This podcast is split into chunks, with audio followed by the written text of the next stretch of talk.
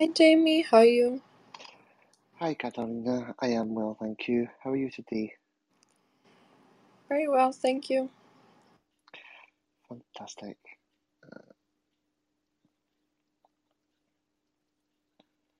Okay. You know, I'm going to ping, I'm going to uh, share the room because I keep forgetting Clubhouse can do that.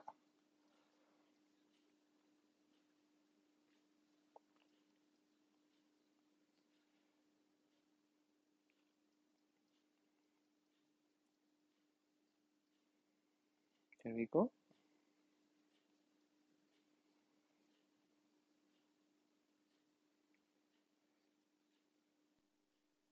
Good morning everyone, thank you for coming. We'll start Should. in around seven minutes. Thank you. Good morning, everybody. Thank you for joining us, or good afternoon for me if you happen to be of the European or otherwise.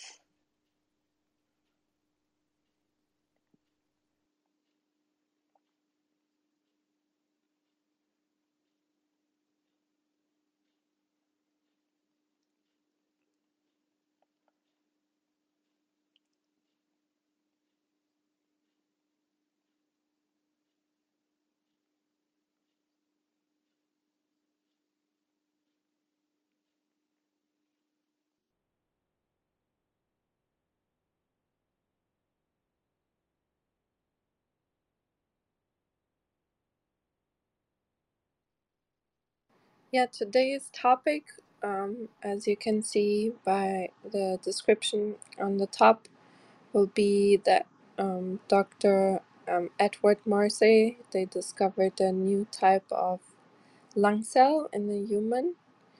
Um, and um, Yeah, Dr. Edward, he is at the Perelman School of Medicine, University of Pennsylvania, and he will be here um, any minute now, and we'll talk about this, um, yeah, this amazing paper that he just published. It is amazing. A new part of the new part of the lung we didn't know about. well, it makes you wonder what else is around there we don't know.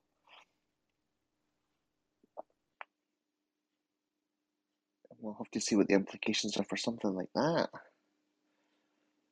A lot of people with these lung problems, and it's definitely referring to COPD. I know several people that have got that problem. So I'm quite looking forward to hearing this talk. Yeah, it's really, it still amazes me that in the last years we we still discover new parts of our body that we didn't discover yet.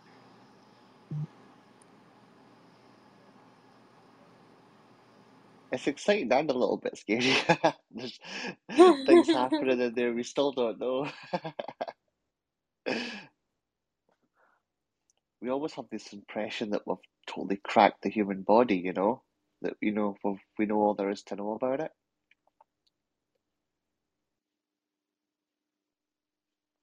Yeah, apparently, no, we didn't. we think Well, that, and then we don't. Which is, yeah. but it's hard. It's hard to know what we don't know, right? You know. Yep, exactly. Just assuming that we know a lot is probably the wrong thing. That's all I can say. It's true. It's true. Just, Every single time we seem to get a bit overconfident with, yes, we know this perfectly. Boom, something comes along, exactly. which is which is really great though. I am glad that I am glad that we don't get sort of cemented in our own certainty. Yeah, that's important to not be that, like, yeah. Yeah, keep on working on that neuroplasticity constantly. exactly. Exactly. Keep learning. Let me see. So, everyone, um, take a chance to have a look at the paper. We've got a few minutes. It's definitely an interesting read.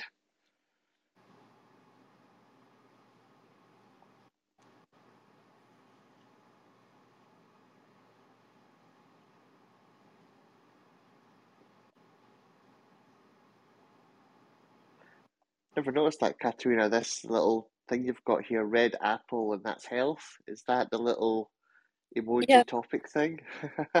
the topic. I it's not my choice. Like um the symbols. The symbols are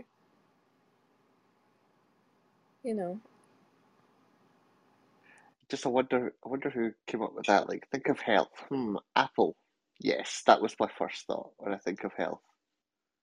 Ah, that must be apple a day keeps the doctor away. That's probably where that comes from.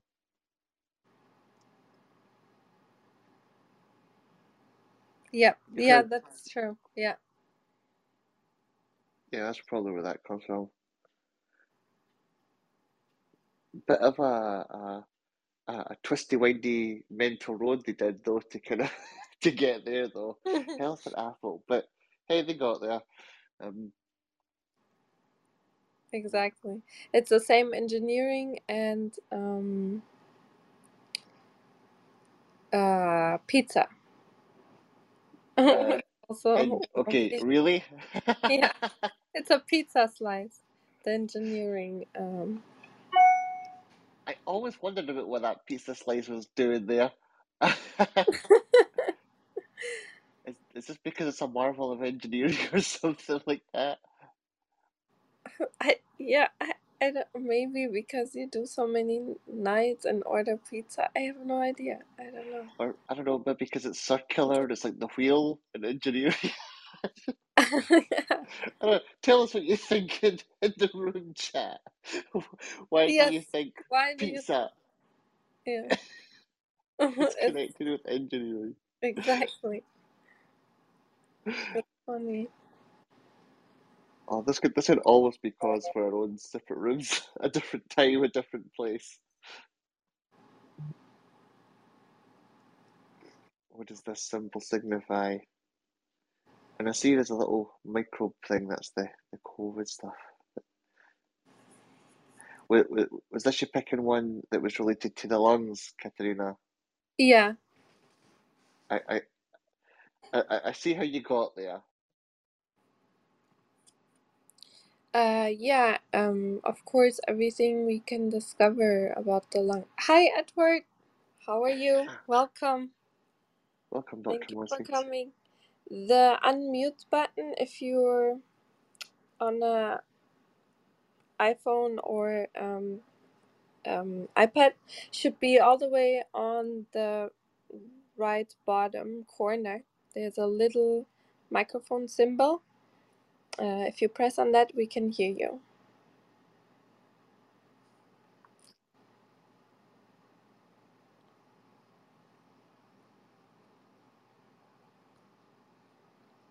Mm, can you hear us?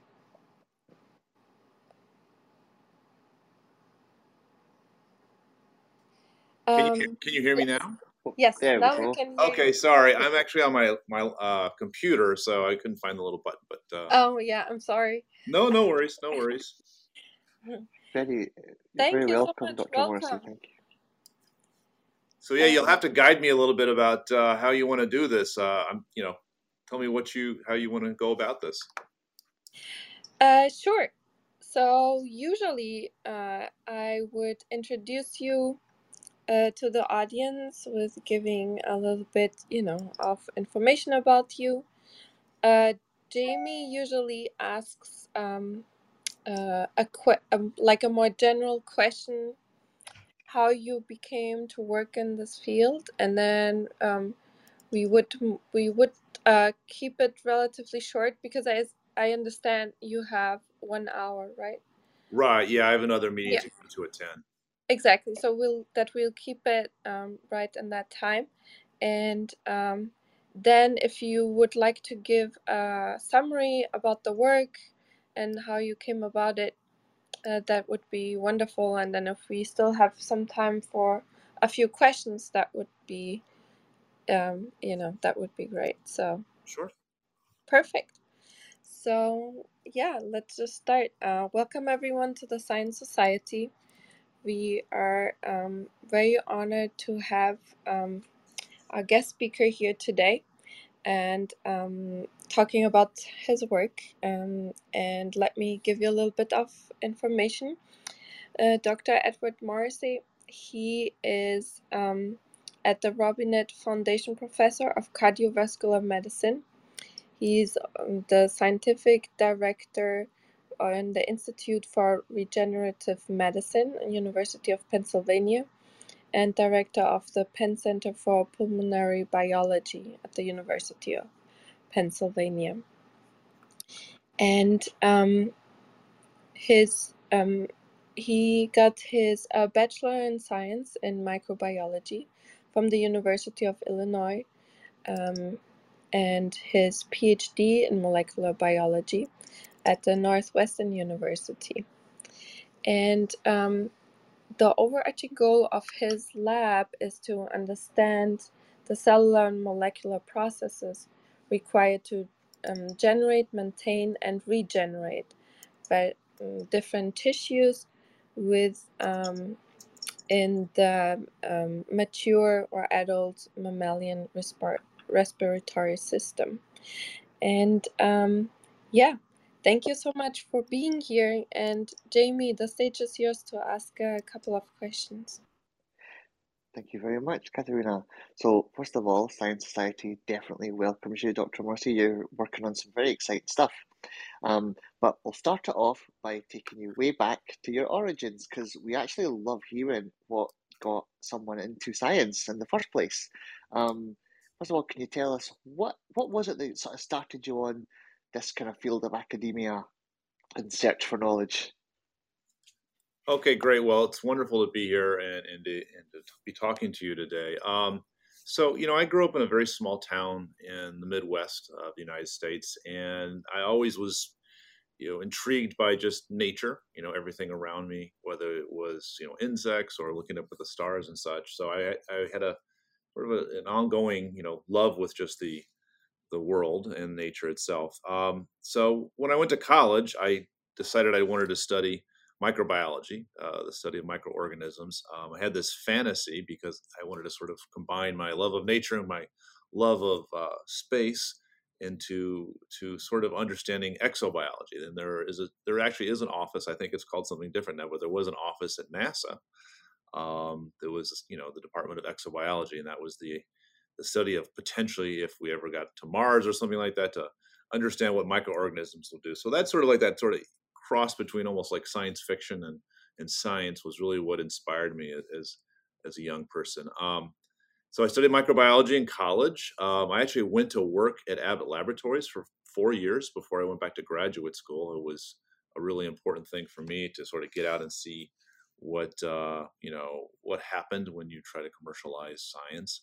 Um, went back to graduate school um, and then did a postdoctoral fellowship at University of Chicago, and that's where I I started really, you know, examining, you know, the development of the cardiovascular system and the pulmonary system. And then after that, I uh, uh, got a faculty position here at UPenn and really, you know, sort of just moved on and trying to understand primarily in the last five to, to 10 years, really how lungs develop and how they respond to external stimuli. Uh, and in, in, the case of many of the things we're doing now, how they respond to injury. And of course, that's you know obviously quite topical in the in the era of the COVID pandemic um, because it's predicted that you know having this this widely you know infectious disease infecting probably maybe ultimately billions of people throughout the globe, there's going to be a huge increase in chronic lung disease in addition to obviously the acute symptoms of the pandemic itself. So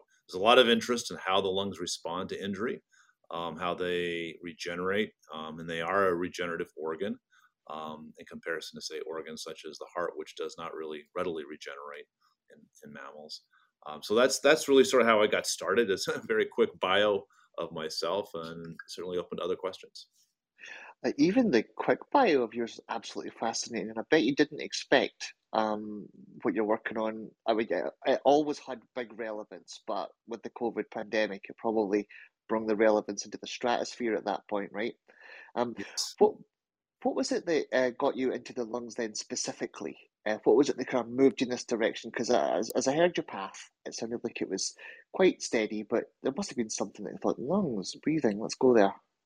Yeah, so I, you know, like I said, I started out working really primarily in cardiovascular uh, development as a postdoctoral fellowship at the University of Chicago, and we were working on some transcription factors called GATA, G-A-T-A transcription factors. It's a family of six transcriptional regulators. They're known um, as pioneer factors, or some of the uh, primordial transcription factors that sort of insert themselves and open up, help open up DNA for to uh, for genes to be expressed. Um, and by doing that, uh, one of the gene knockouts, you know, one of the knockout mice that we generated actually had a lung defect, and it was not expected. But you know, when I looked at that, I was just really enamored by just, in some ways, the beauty of of, of the respiratory system. I mean, it's this very delicate and you know uh, elegant looking branched network of airways that has a parallel branch network of, of blood vessels that obviously are required for gas exchange and there wasn't really that much known at the time about lung development or about how lungs um, interact with the external environment how they're injured and how they respond um, and regenerate so it really was a wide open field so some ways it was pragmatic um, i was in a field that it was you know a very large and very intense uh, scientific field, cardiovascular development and biology. And I saw this opportunity to study something that really was underserved in many. That is absolutely, that is definitely fascinating because I know that a, a lot of us um, laymen, we just think, oh, the lungs, you know, you breathe in, there's air, you breathe out, there's, you know, uh, carbon dioxide. There we go, it's what we solve. Um, it's quite enlightening to see how much we didn't know. Anyway, thank yes. you very much for the questions. And um, am you ready for your talk? Um, the floor is yours. Doctor. Okay, so I thought I would just you know sort of go through the the paper um, fairly quickly in 10, 15 minutes at most, um, and certainly interrupt me at any point if you have questions. Um, uh, so I think everyone has the copy of the paper in front of them. Is that true? Uh, yeah, we shared the yeah. the link, and yeah, right. everyone has it.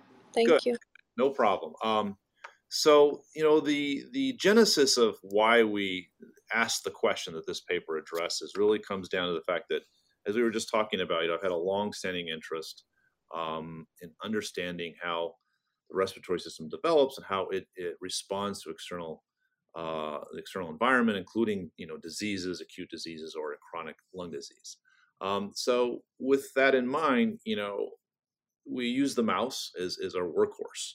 Uh, it's the model system that you know most labs working in, in respiratory biology use um, because it's it's tractable, it's easy to use. We can do you know nice genetic gain and loss of function experiments with it.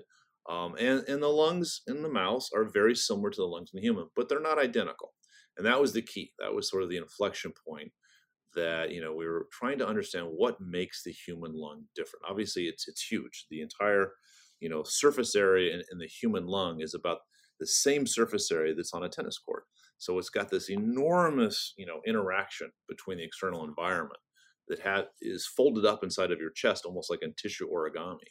Um, and obviously, that's very different than a little mouse that has, you know, a much much smaller, multiple orders of magnitude smaller uh, respiratory system. So that was the, the overarching question. So what we did to get at that question is we utilize what is you know a very common technique now it wasn't so common five or seven years ago but a very common technique of using single cell RNA seq of, of the human lung, a normal human lung, as well as diseased human lung. And the disease we looked at in this story is chronic obstructive pulmonary disease or COPD, which is the most common lung disease in the world. And we'll get back to that in, in, just a moment and the importance of that.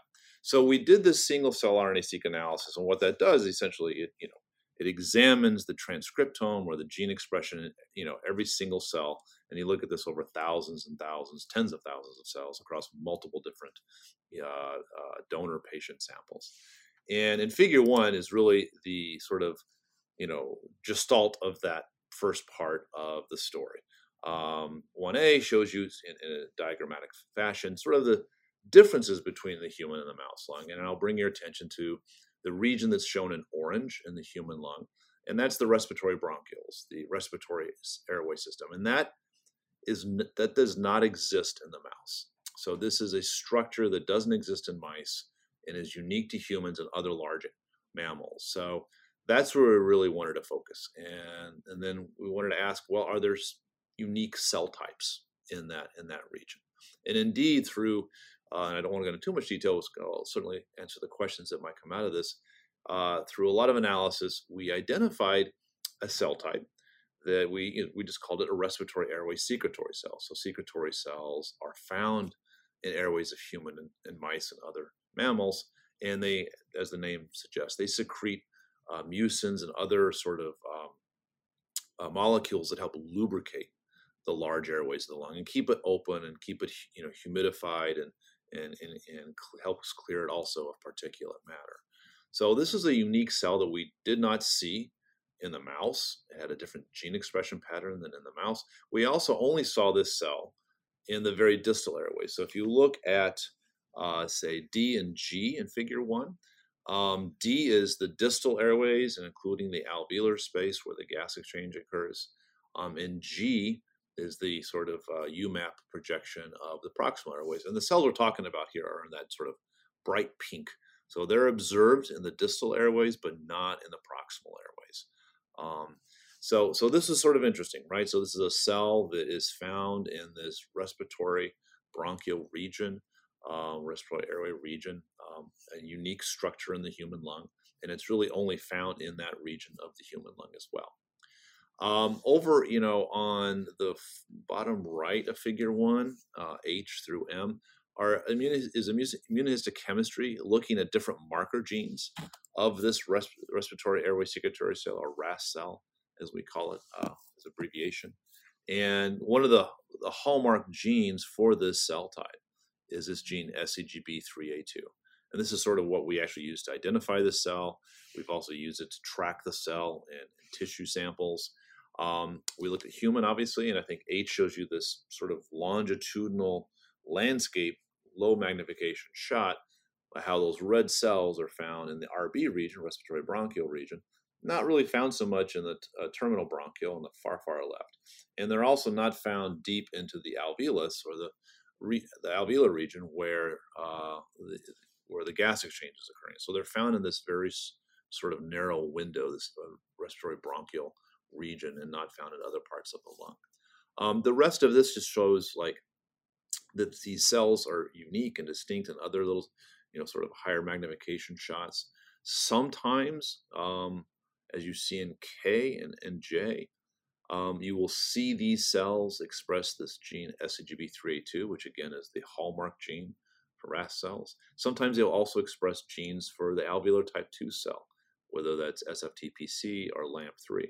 And I should take a step back here for a moment um, to explain some of the the uh, cells in this region besides the RAS cell. So the most important cells for the rest of the talk will really be the cells in the alveolar region, which are called alveolar type 1 or alveolar type 2 cells.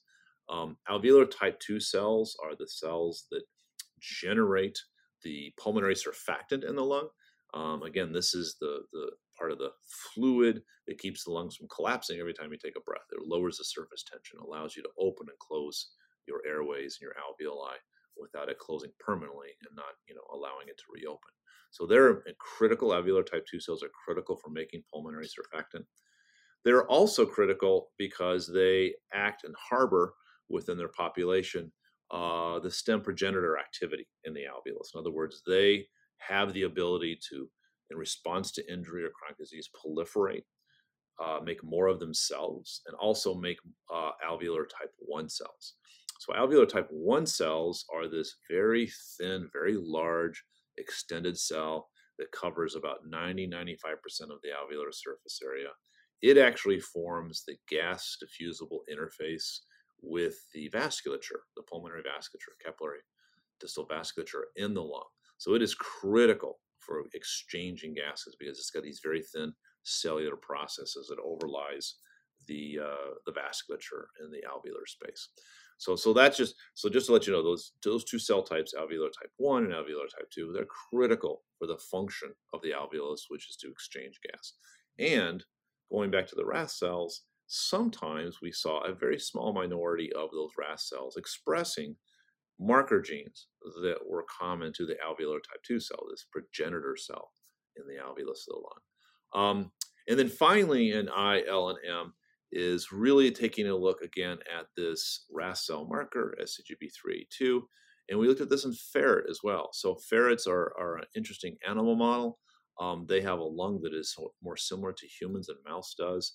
So it was utilized in this context to say these 3A2, SGB3A2 positive cells also seem to exist in this unique structure in the ferret lung that is very similar uh, to the human lung, so the respiratory bronchial. So this whole figure really is designed to say we looked deeply using single cell RNA transcriptomics.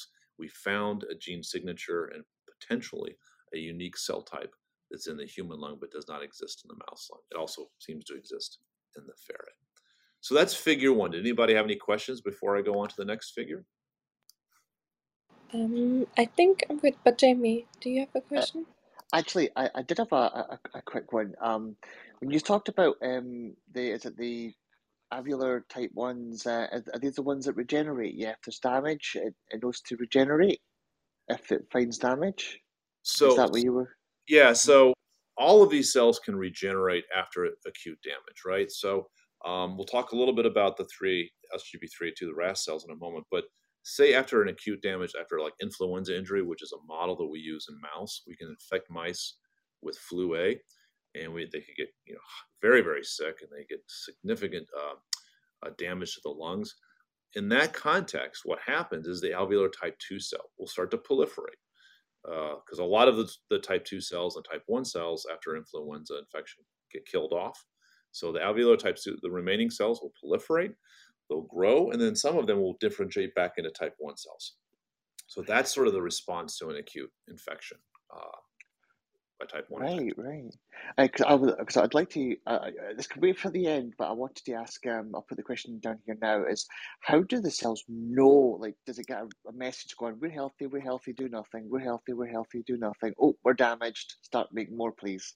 It's a great Um, question. Yeah, and, and maybe actually towards the end, Yep, I'll, I'll try to go yep, through the, absolutely. the figures, but it's a really good question. And the short answer is we don't really have a good idea, but there are some some hints, some some ideas about how that occurs.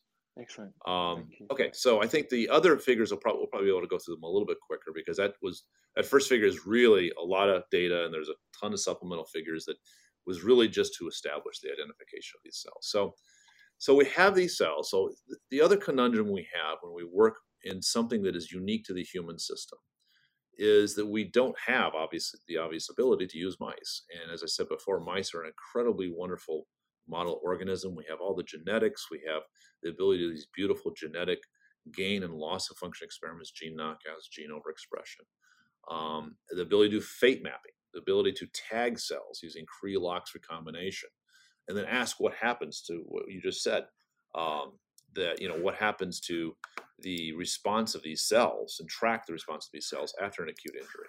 So as as uh, Jamie was just asking, you know, it's like we can do that in mice. In humans, it's much more difficult because we don't have those elegant genetic tools to do that. But what we do have um, in the human system are stem cell models and organoid models. Um, so figure two now that we're going to look at is is how we built a stem cell slash organoid model to understand the abilities of these SCGB3A2 RAS cells and whether those cells could self renew, make more of themselves, but also turn into this alveolar type 2 cells. I showed you in the previous figure, sometimes we would see these RAS cells express markers of the alveolar type 2 cell. And I didn't go into uh, deep discussion about the, the transcriptomic analysis, but the transcriptomic analysis using something called trajectory analysis suggested a relationship between the 3A2 RAS cells and the SFTPC AT2 cells. So informatically, as well as histologically, it looked like there was a relationship between these two cells. And one thought was that maybe the RAS cells, whether it's a normal homeostatic uh, turnover or in response to an injury, maybe they can make an alveolar type 2 cell. So we developed this, uh, what we thought was pretty elegant um, bilineage, dual lineage reporter stem cell model. And in this context, we inserted, using homologous recombination, we inserted a cherry uh, red fluorescent reporter into the 3A2 human locus and human ES cell model. And then we also inserted a green EGFP fluorescent uh, uh, cDNA into the SFTPC human gene. So both of these reporters were inserted into the RUES2 uh, uh ESL model. And we have protocols to turn these cells into either RAS cells or into, into alveolar type 2 cells from previous work that we've had with our collaborators. So we took these cells, right, and we turned them into RAS cells. And that's the, that's the red state, as you see in A. So these cells will turn red, they'll grow, and you can passage them, you know, several times. They'll grow in these nice little sphere-like organoids. What we found is that when you took the red cells and you simply put them in media that help promote them to turn into AT2 cells, within two to three days, they would rapidly turn off markers for the RAS cell state and quickly turn on markers and gene expression programs for the alveolar AT2 cell state. This is really rapid. Normally, if we were to try to take these uh, these ES cells and make alveolar type 2 cells, AT2 cells, normally that would take two to three weeks. But when they were already uh, in the red RAS cell state, they would turn into AT2 cells within two to three days. So that was an incredibly rapid response. In, in B of this figure, what we then showed also was that we could take the red cells, the RAS cells, we grow them, passage them, put them into the media that would turn them into AT2 cells, turn green on, turn red off. Um, and then we could continue to passage those green cells as well multiple times. But when we tried to take those green cells and put them back into the media that would promote the RAS cell, the red cell state, they would not go backwards. In other words, they could go from red RAS state to green AT2 state, but they could not go from green AT2 state back to the RAS red state. Um, so that suggested to us that it was a unidirectional differentiation process, that RAS cells could make AT2s, but AT2s could not make RAS cells. And, and through a series of experiments, I don't want to go into too much detail, in, we found that a couple of molecular pathways seemed to govern this process. Um, they were Notch, Notch signaling, which is important for cell-cell, direct cell-cell communication, helps to maintain, we know it helps to maintain airway cell fate in the mouse. And indeed, these RAS cells, it seems to maintain and promote their RAS cell state. Um, and it seems to inhibit their ability to turn into AT2 cells. So if you inhibit Notch, DAPT is the small molecule that actually inhibits the Notch pathway. If you inhibit Notch, over in C, you can see the, the RAS cells just turn off SCGB3A2, which is shown by loss of the red fluorescent marker, but it actually increases the intensity of the green cell marker, um, the alveolar type 2 cell state. So it seems to be important to maintain the RAS state, and inhibiting it will actually sort of push the cells into the AT2 state. Conversely, over in E, we found the Wnt signaling, and we know from multiple different experiments from our lab and other labs the Wnt signaling is important for the AT2 state. It is not important for the, the 3A2 uh, RAS cell state. And indeed, if we put an activator Wnt, CHIR, which is um, a GSK3 beta inhibitor, activates the Wnt pathway. We put that into these cultures. It shuts down 3A2 expression, red fluorescence, and it promotes and turns on uh, SFTPC, the alveolar type 2 cell state. So it looks like Notch and Wnt are sort of balancing the ability of these RAS cells to either self renew and stay in the airway or to turn into alveolar type 2 cells um, into the alveolus. And I'll pause there for another moment and see if there's other questions.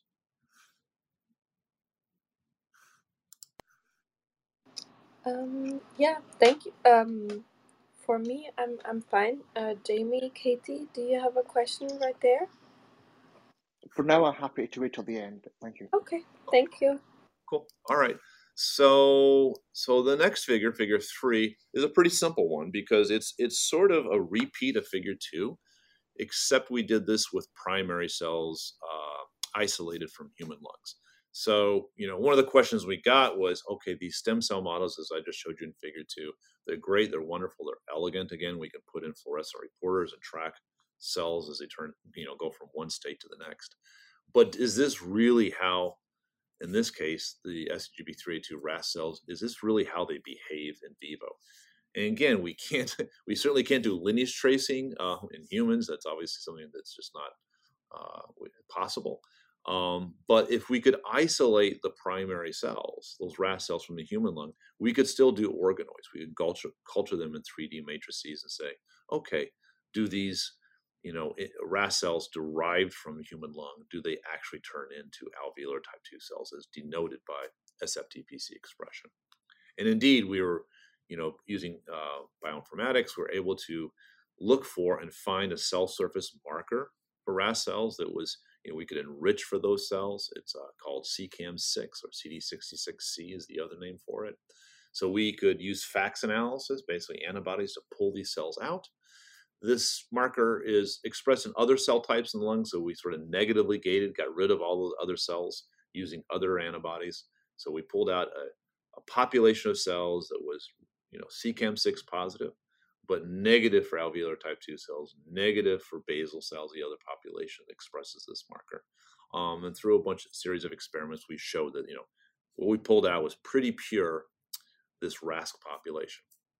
So when we put that then, those SCGB3A2 positive cells into an organoid um, model system and look at these after three weeks, what we found is about 65% of these organoids were alveolar type 2 cells. So they started out completely negative for alveolar type 2 markers. But within three weeks, essentially almost two thirds of them would turn into alveolar type 2 cell organoids. Again, suggesting that these cells have the ability to turn into these alveolar type 2 cells, another progenitor cell. So it's it's looking like these RAS cells at this point are a progenitor that you know that is capable of generating another stem progenitor cell in the lung and where it's located at the very distal end of the airway, suggesting it's probably helping to maintain these cells in these multiple different compartments in that unique respiratory bronchial region of the human lung. So that's what would this this figure allowed us to do was to say, okay, the actual cells themselves from a human lung have this capability. I'll pause there for a second. Does anybody else have any questions before I go on to the next figure? I actually do, but I, I, I really want to make sure you get through your talking time. I, I know we are being limited, so um, I will hold on to mine. Okay. Okay. please. All right. I'll just go on to the last figure then, the last main figure in the paper, and certainly I'm happy to answer any questions uh, with these this data as well as what's in the supplements. So the last figure then, um, you know, gets to the point where we've identified a new cell type that's unique to the human lung, doesn't seem to be found in the mouse lung.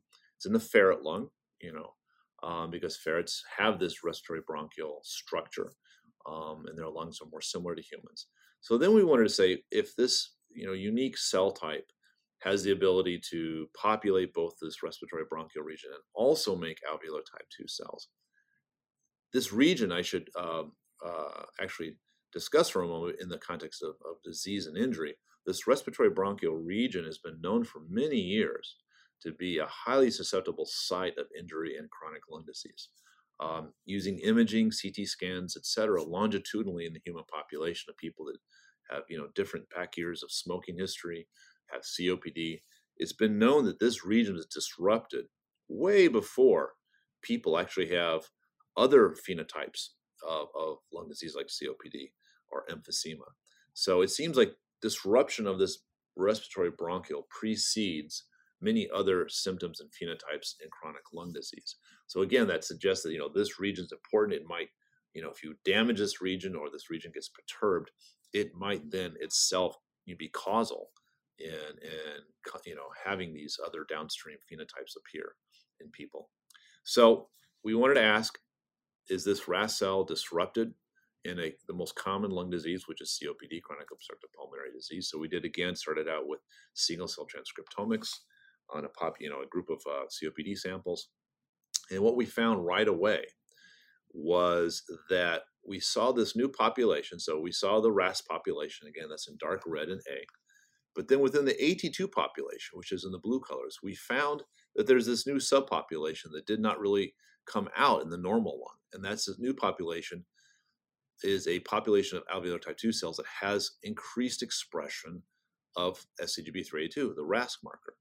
And again, suggesting that maybe as these cells are going from the RAS cell state into the alveolar type 2 cell state, they they keep you know they have elevated expression of RAS cell markers as they do this, and, and they're acting abnormally. And then you know basically uh, through a series of other experiments in B and C, you know, this is all the informatic data. We definitely show that that exists as a unique population, the alveolar type 2 population. And in D, that just shows you the co-expression of these two markers, SCGB3A2 and LAMP3 for alveolar type 2 cells. So there's definitely cells that are expressed, increased numbers of cells expressed, expressing markers of both of these cell types. And what was really, really cool, at least for, for many of us, was when we looked at, if you look at panels E, F, and G, and, and these are, um, and H as well, and these are basically going back and looking at people that don't have COPD, like in D, CO is, is frank COPD. E and F and G and H are basically people, as well as ferrets, subjected to increasing amounts of smoking. So in humans, obviously, this is just we get samples, human lung samples from people that have different, you know, have been smoking for different uh, amounts of time and years. And I think, you know, just basically you can look and see in the graph in G, I think probably illustrates it the best, is that the more you smoke, the more of these double positive, sort of confused alveolar type 2 cells that have increased levels of RAS cell signature in them, the more of those cells you see. And, you know, looking in the ferret, we could actually do the experiment. We can actually subject ferrets to six months of cigarette smoke exposure. We see the same thing. We see the increase of these double positive cells. Now, these double positive cells are uh, messed up in various ways. Um, they have changes in metabolism, changes in immunological response as well, at least by gene signature analysis goes. So they're definitely not normal alveolar type 2 cells, and they suggest that um, these RAS cells are going to misbehave in some of these chronic lung disease models or chronic uh, smoking injury models. So this really does bring some, you know, sort of disease relevance to the finding of this new cell type that is it's misbehaving in these disease and injury models. So I will pause there and, and take any of your questions. Thank you so much. This is such an amazing and um, very important work. So, really appreciate you taking the time and coming here to explain this to us. And um, that these cells are highly involved in disease is, is, um, is quite interesting. Um, do you um, do you in the future, or maybe you started already, would, uh, would um, have kind of a screening, a pre-screening to see if there's um, predisposition be, maybe in these cells in people that then end up um, getting lung cancer versus not, or being more affected by COVID um, versus um, healing better? Is there, you know, a plan or is there data that shows like a predisposition or a vulnerability uh, for those disorders in those cells? So yeah, great. You know, I'm going to sort of answer that with like sort of divide that into two questions. I think, Katerina. So one is our knowledge of this cell type. Can we track the behavior of this cell to sort of predict, you know, either primarily like either maybe the response to acute injury or in chronic lung disease. And I would say, you know, that's one of the questions we have. Can we potentially find biomarkers, you know, that say this cell is expanding abnormally or not expanding enough? And then correlate that with, you know, the, the response of, of the patient to, to any of these injuries. So that is certainly something we're very interested in and, and are looking at. Um, the other is you know, is really the question of like, you know, how does this cell behave in different disease models? You know, I talked to you about COPD. It's the most prevalent chronic lung disease. But now that we're sitting here in the, you know, the, the world of COVID and an acute, you know, respiratory and uh, infectious disease, how is the cell going to behave, you know, in that model? Um, the weakness we have with humans is everything is observational, so we can't really perturb the system in a controllable way. But we are looking at people and samples from from COVID nineteen patients. We're also looking at people and samples that uh, people that, that are deceased because they had lethal influenza. I mean, you know, as, as much as we talk about COVID, there's still thousands of people a year, tens of thousands of people a year, just in the United States alone, that die from lethal influenza. which is similar, you know, as far as how people die from ARDS, acute respiratory distress syndrome, um, as COVID 19. So we are definitely looking at the behavior of these cells in those acute injury models. It's it, would be shocking to me that these cells are not affected, um, but we really are in early days. And we don't know exactly how yet that they will be affected. Uh, if I may ask a question about uh, speculative therapies that might result from this, uh, could you comment on that? Right. Um, so I think probably, I mean, for us, myself, and and for the you know the first author I should mention, Maria Basil. She's a MD PhD pulmonary fellow in my lab, incredibly talented. We're we're going to hopefully keep her on as faculty here at University of Pennsylvania, and her clinical interest is COPD. Um, so a couple of statistics that are a little, you know, shocking to, to me over the last couple of years that I wasn't really aware of until we started working on this is that WHO, World Health Organization, predicted back in I think 2010 or 2011 that COPD would be, you know, uh, the third leading cause of death by 2030.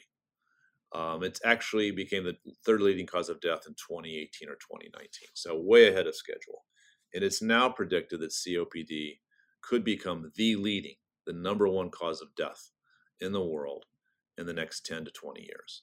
Um, and it probably will be. And I think this is this these these predictions were all made before COVID nineteen, before we you know had this enormous impact on our respiratory system. So this one disease alone is likely to become the leading cause of death in the next 10 to 20 years which you know 10 years will go back go by pretty fast and so from the standpoint of like how is this going to leverage our ability to develop or under you know new therapies or even just understand disease better copd you know we don't even really know what copd is. It's a degenerative disease. It's basically the lungs start to fall apart and it's progressive and there's nothing we can do about it.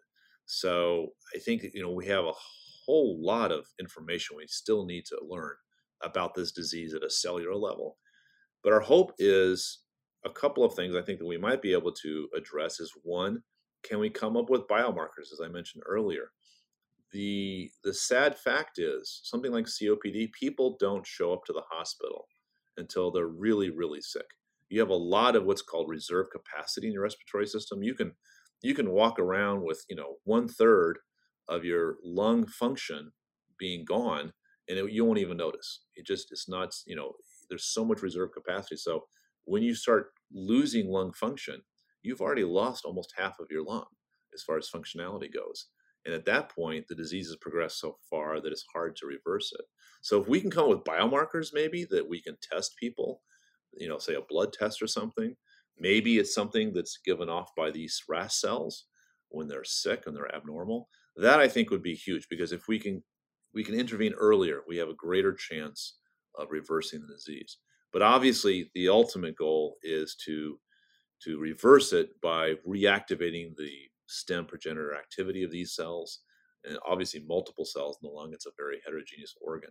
So I think right now we're just in the mode of trying to acquire as much information as we can because we still don't understand some of the basic elemental facts of some of these diseases. Wow, that sounds like uh, quite a tough problem, but uh, lots of potential for, I think, uh, early interventions. As you said, I myself work on uh, rapid sensor ID and we deal with biomarkers. So uh, it's always something that we're uh, on the lookout for, especially given the new, um, I guess, generation of electronic equipment that kind of miniaturizes this kind of point of care potentially so that folks could det- make these kind of detections earlier at home. I myself had a problem with delayed diagnosis with my cancer, uh, it delayed my treatment by about 10 months, mm. having argued with seven physicians who weren't familiar with my particular uh, disease. And uh, and that's me as a biophysicist. So I can only imagine the kind of difficulty, even if people do have uh, some disease and it's obscure or in this case very difficult i think to diagnose and perhaps people don't even notice that they have the problem um, so it's it, it seems quite vicious. Nature is so cruel sometimes. Thank you for the answer.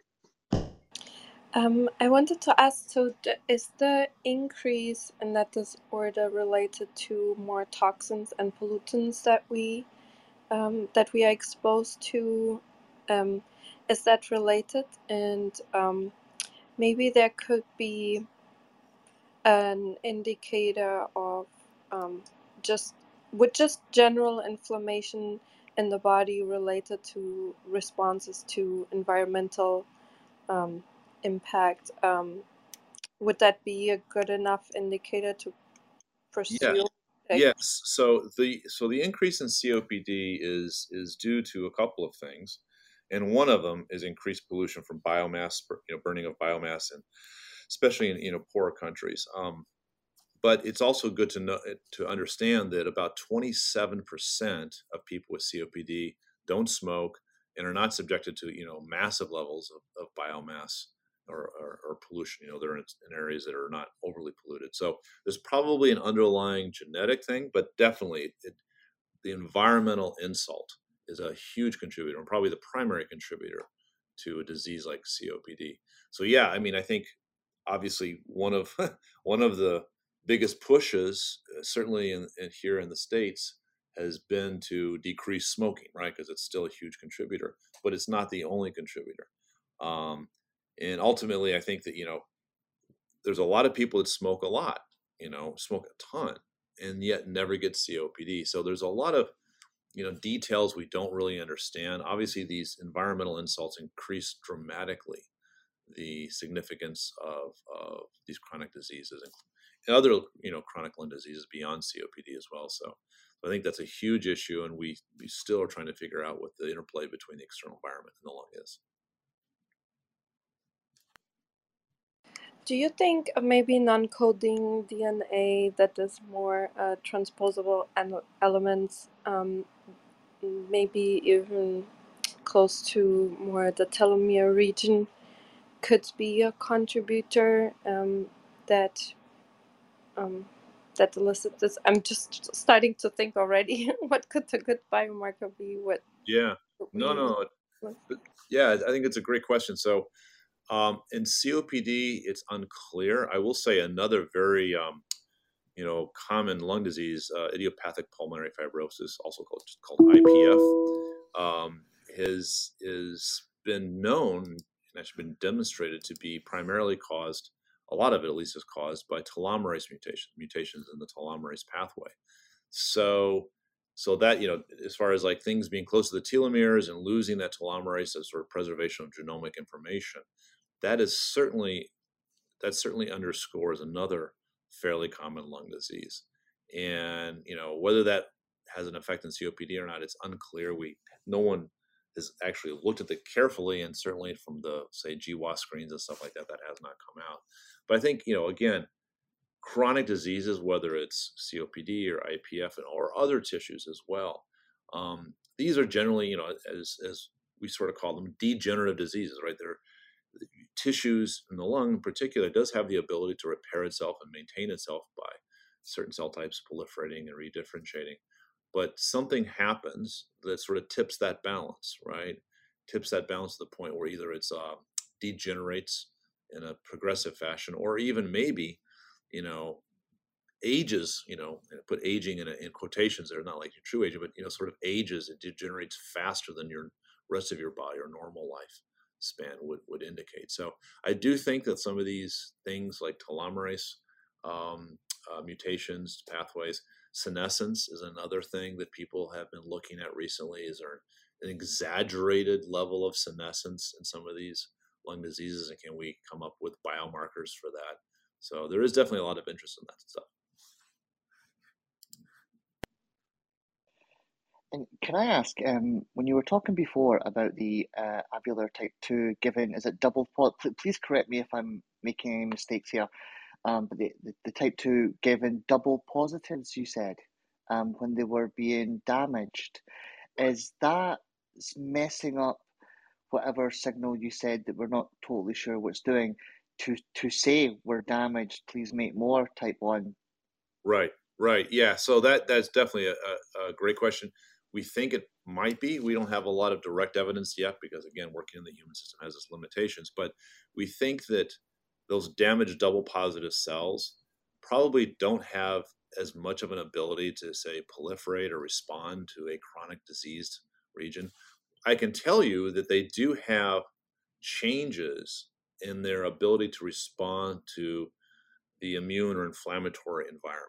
And one of the sort of uh, observations people see all the time in, in, in, human lung disease patients, chronic lung disease, is there's an increased inflammatory cell, you know, component to these chronic diseases. Obviously, you know, that's going to happen in any sort of acute injury or acute disease, but it's interesting that it happens also in these chronic diseases. And you have to imagine that maybe, you know, what's cause and effect is a little bit unclear, but certainly if these cells, which normally we would think the RAS cells normally could make alveolar type 2 cells, and then those alveolar type 2 cells could make alveolar type 1 cells. If that sequence of events is disrupted because the cells are either responding to and or the, just intrinsically have some defects related to the inflammatory environment, then yeah, I think that could have a really big impact, and that's something that we're very, very interested in looking at further.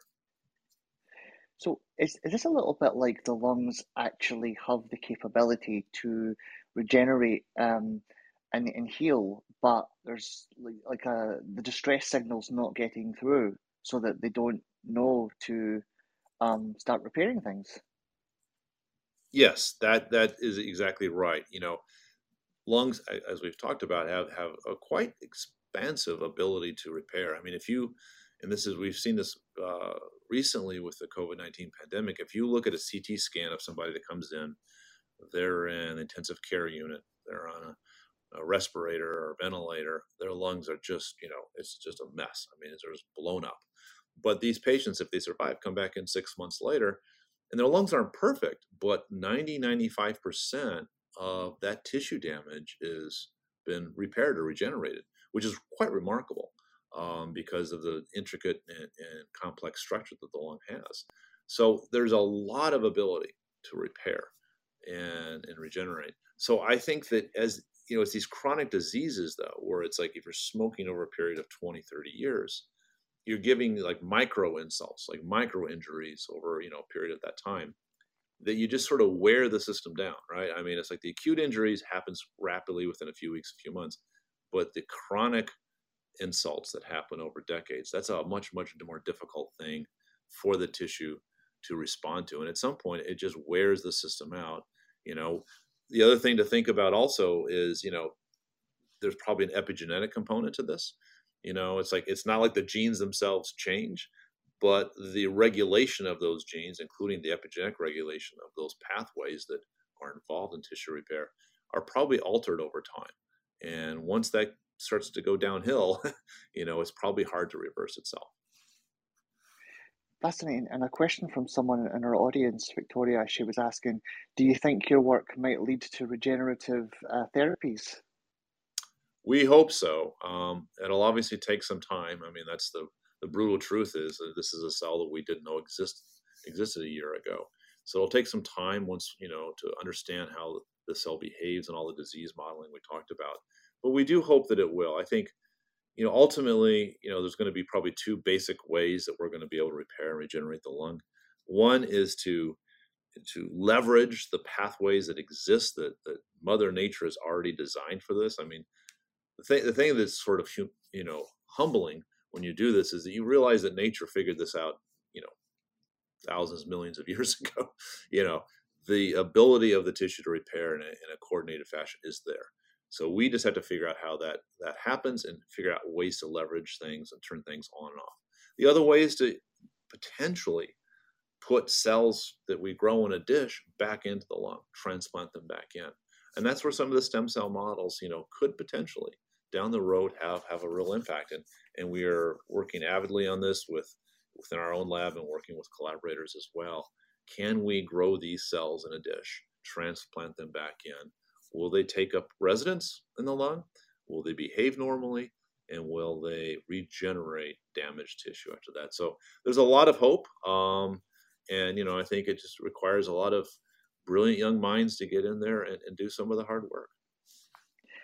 That's amazing and exciting. And one, one question that I had from the oh, I'm sorry, uh, Leonard, he, sorry. he joined the oh. stage. I wanted to check with him and then I'll get Absolutely. back. Thank you. Hi, Leonard. Welcome to the stage. Do you have a question?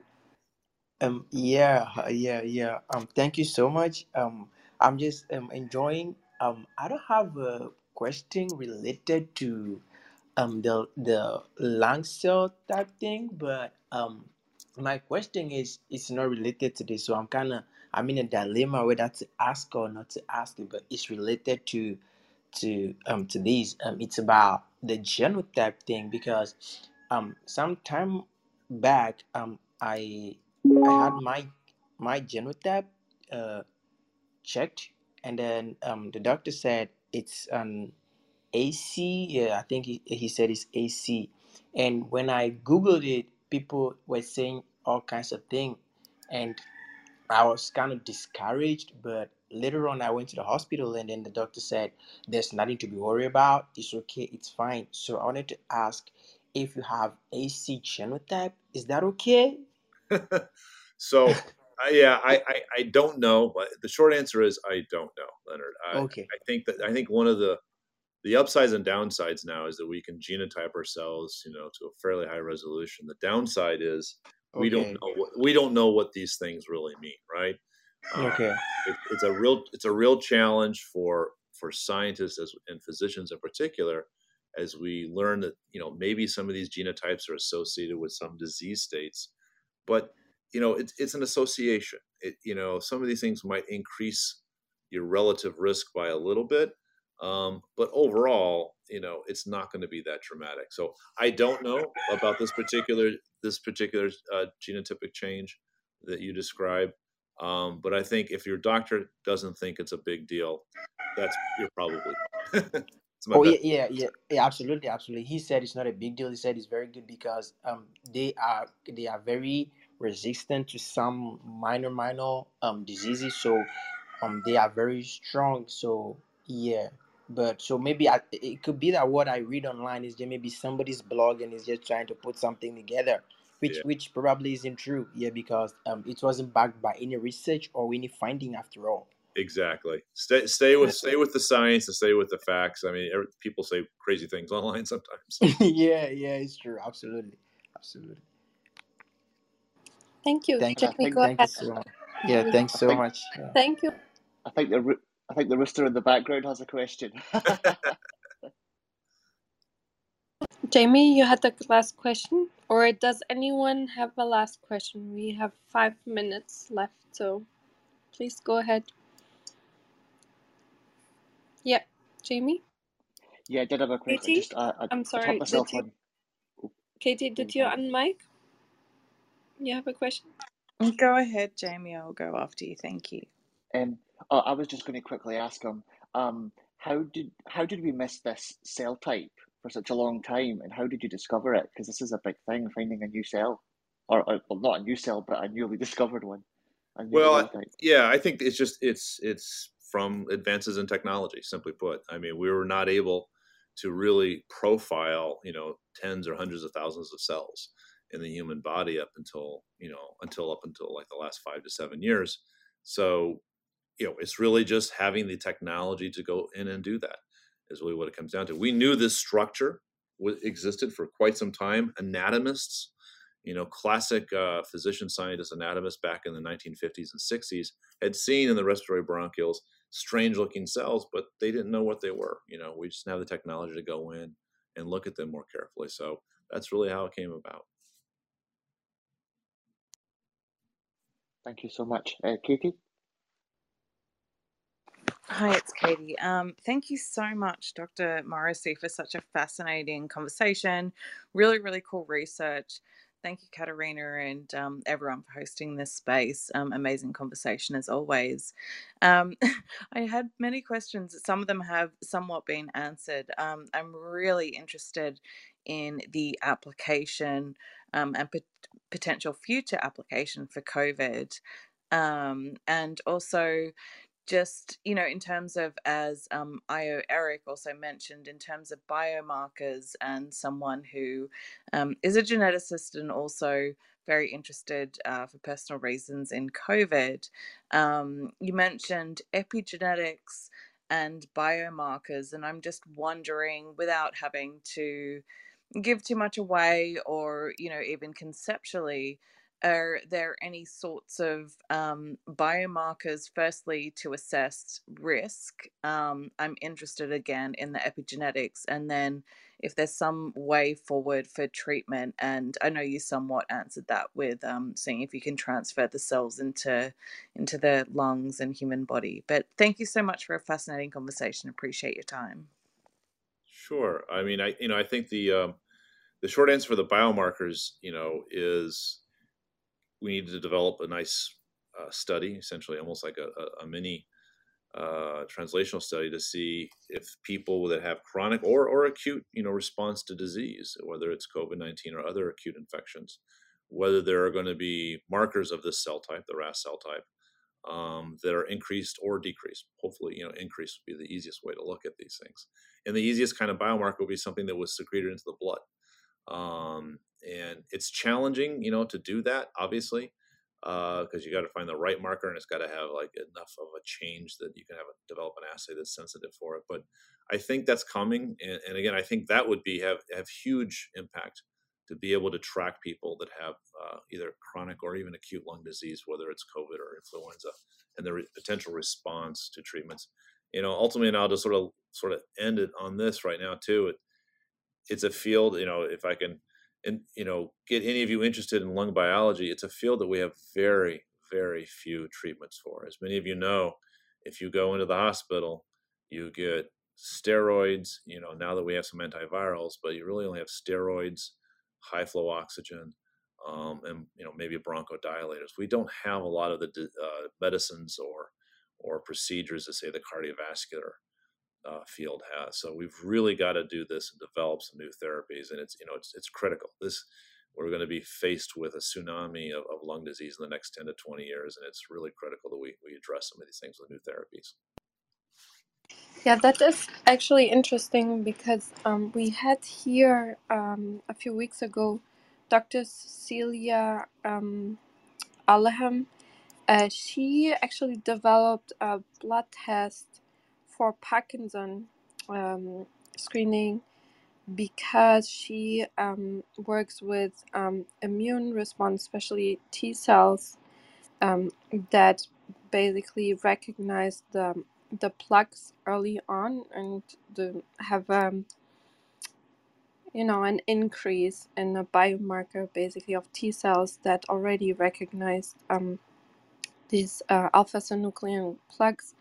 Um, and um, yeah, and that way she could um, develop like an early um, diagnosis um, in peripheral blood um, for Parkinson. So I was wondering if there's maybe also would there be a T cell response of um, when the cells turn into something they shouldn't, or um, um, or if there's an increase um, in um, disease model and some type of signal that the C- T cells would uh, react to in that way have a biomarker.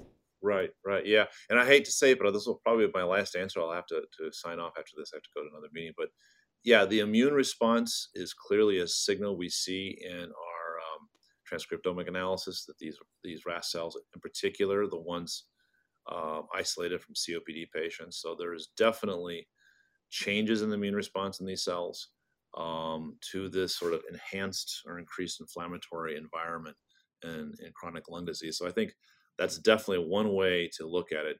Obviously, those inflammatory responses are helpful in many many contexts, but they can also be you know harmful if they are increased for too long a period of time and they can dampen the ability of the cells either to proliferate or to differentiate. So I'm really sorry I have to leave now, but um, it's been a wonderful time. Thank you so, so much much. for your time. Um, Mm. and um, we really appreciate that you took the time to come here. This is really interesting work, and we wish you all the grant money and And all the the funding, yes, all the funding and the no hurdles. bureaucracy. That's wonderful. Thank you. I appreciate that. Always a uh, challenge. yeah, and hopefully you'll come back sometime with some updates if you would be willing to. Happy, Thank happy you. to. Happy to. Thank you very much. Have a good day, everyone. Bye bye. Thanks. Thank you. Bye. Have a good day, Doctor. Thank you. So yeah, thank you everyone for coming. I'm sorry if we didn't get to your questions. Um, uh, but uh, we will hopefully have him back soon at some point. and we usually on sundays have a weekly recap room where we summarize again the research and people give people an opportunity to um, ask questions maybe they didn't get to ask and then um, we try our best to answer them or if you have an urgent question you can message me and uh, I will mm, then send an email to the guest speaker and uh, usually they respond. So feel free to message me with any important questions you have and uh, we'll we'll try to get them answered. And thank you everyone for coming. If you like uh, discussions like these uh, follow the science society. We'll have um, another room later um, and it's the mit researcher dr mcguire. He will talk about newly discovered complex molecules in space um, that he discovered. It's a it's a really cool um, interesting space room uh, later on and uh, then we'll have a room again on friday. And i don't know if you know but our bees um, honeybees are quite struggling and um, it's really important that we have them for food security but also you know for diversity of uh, plants um, because they are pollinators. So we will have a researcher from the UK coming to talk about um, his newest publication that he developed a bee that's resistant to some of the diseases that are um, that are killing all the bees. So um, and he's a really also really nice uh, guest speaker and person. So yeah, feel free to come back and thank you everyone and um, enjoy the rest of your day or evening or morning wherever you are. Thank you, Katarina. Thank you Okay. for joining us, everybody. Bye bye. Thank you. Three, two, one. Bye, everyone.